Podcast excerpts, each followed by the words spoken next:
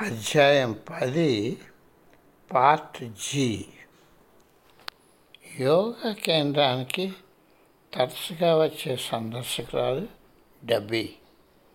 ఆమె మామ మేనకోడలు. నార్త్ వెస్టర్న్ యూనివర్సిటీలో చదువుతున్నది.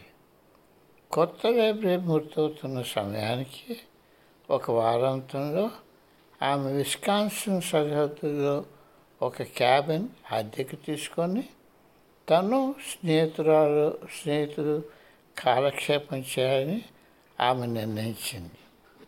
ఆడుతూ పాడుతూ కబుర్లు చెప్పుకుంటూ కాలం గడపాలని వారు నిశ్చయించుకున్నారు. అది శుక్రవారం మధ్యాహ్నం. అప్పుడు ఆమె రెస్టారెంట్ అపార్ట్మెంట్లో ఉన్న మామకు ఫోన్ చేసి తను ఊరికి వెళ్తున్నట్టు చెప్పింది. అపార్ట్మెంట్లో ఒక చివరన ఆమె మేనకోడలతో మాట్లాడుతుంటే రెండవ చివరి నుండి పెద్ద గొంతుకుతో స్వామిరామ మాటలు వినిపించాయి.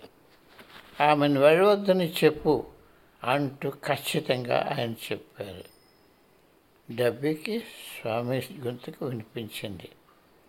ఆయన ఉత్తర్వులు అంగీకరించడానికి ఒప్పుకోలేదు. ఆమెకు ఆమె అత్త సౌమ్యంగా నచ్చ చెప్పి మళ్ళా ఆలోచించమంది తన అలాగ ఎందుకు చెప్పారో స్వామిజీ సమర్థించుకోలేదు. ఆయన హృదయంలో నీకు ఏది మంచిదో తెలుసును. ఆయన చెప్పినట్టు చేయి. నీవేదో ఇంకొక పని తప్పక చేసుకోగలవు అని మామ వేడుకుంది. డబ్బికి నమ్మకం కలగలేదు. మగవాడు తనేం చేయాలో చెప్పడం ఇష్టం లేకపోవడమే కాక తను అద్దె చెల్లించిన క్యాబిన్లో తన స్నేహితులు వారాంతం సెలవులు హాయిగా గడుపుతారని ఆమె నమ్మింది. ఇది న్యాయం కాదు. కానీ స్నేహితుడి కారు ఇంటి ముందు ఆగి హారన్ మోగినప్పుడు ఆమె వారిని వెళ్తుండమని తనకు అనుకోకుండా ఆపలేని పని వచ్చిందని ఆమె అరచింది. ఆమెకు వచ్చిన ఉత్తర్వుల గురించి చెప్పడానికి ఆమెకు మొహమాటం వేసింది. ఇప్పుడు తను ఏం చేయాలి? వంటగదిలోనికి వెళ్ళి బిస్కెట్లు చేయాలని ఆమె నిర్ణయించింది. ఆమె పొయ్యి అంటిస్తుంటే ఒక్కసారిగా పెద్దతనితో గది దద్దరింది ఆమె వెనుకకు తగ్గింది. ఒక్కసారిగా మంటలు ఆమె ముఖంపైకి వచ్చి తగ్గిపోయాయి. ఆమె పొయ్యి ఆపివేసి అద్దం వద్దకు పరిగెత్తింది. ఆమె కనుబొమ్మలు మాయమయ్యాయి. ఆమె నుదురు బొగ్గలు కాలి ఎర్రగా అయ్యాయి. బాధ కన్నా కలవరపడి ఆమె అద్దెకు వెంటనే ఫోన్ చేసి తన అసమ్మతిని తెలియజేసింది. ఇదంతా ఆయన తప్పు. ఆయన హేతుబద్ధంగా ఆజ్ఞను ప్రస్తావించడానికి ఇంట్లో ఉండిపోయాను. ఇప్పుడు నాకేమైందో చూడు. మామకు ఏమి చెప్పాలో తెలియలేదు. నేనేమో నా స్నేహితుతో ఆనందిస్తూ ఉండవలసింది. ఇప్పుడు ఈ విధంగా వాళ్ళని నేను చూడడానికి కూడా అన్ని డబ్బి రోధించింది.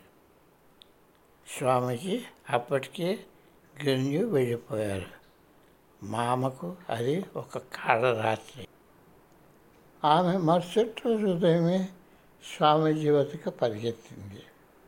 అతని సలహా పాటించిన డబ్బేకి అటువంటి ప్రమాదం ఎలా ఎలా సంభవించిందో అన్న ప్రశ్న ఒక్కటే ఆమె మనసులో ఉంది. మామ ఆమెకు మరణ సమయం ఆసన్నమైంది. ఆమె కోరి చనిపోవలసి ఉంది. మన చర్యలు మన కర్మ ఫలితాలను ఇస్తాయి. అవి ఏమైనా ఇంకొన్ని కర్మలు చేయించి మన భవిష్యత్తును రూపుదిద్దుతాయి. కర్మక్రియలు అనుబంధ అనుబంధము ఒకటి ఉంది. మన సమయం నిర్దిరోధమైనది కాదు. గతంలో మనం చేసిన కర్మల ఫలితంతో మనం జన్మిస్తాం అని స్వామీజీ ఆమెకు గట్టిగా చెప్పారు.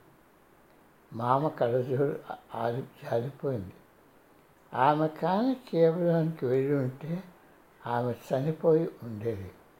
నేను కర్మపదాన్ని పూర్తిగా ఆపలేను కానీ దాన్ని నేను తగ్గింపగలను.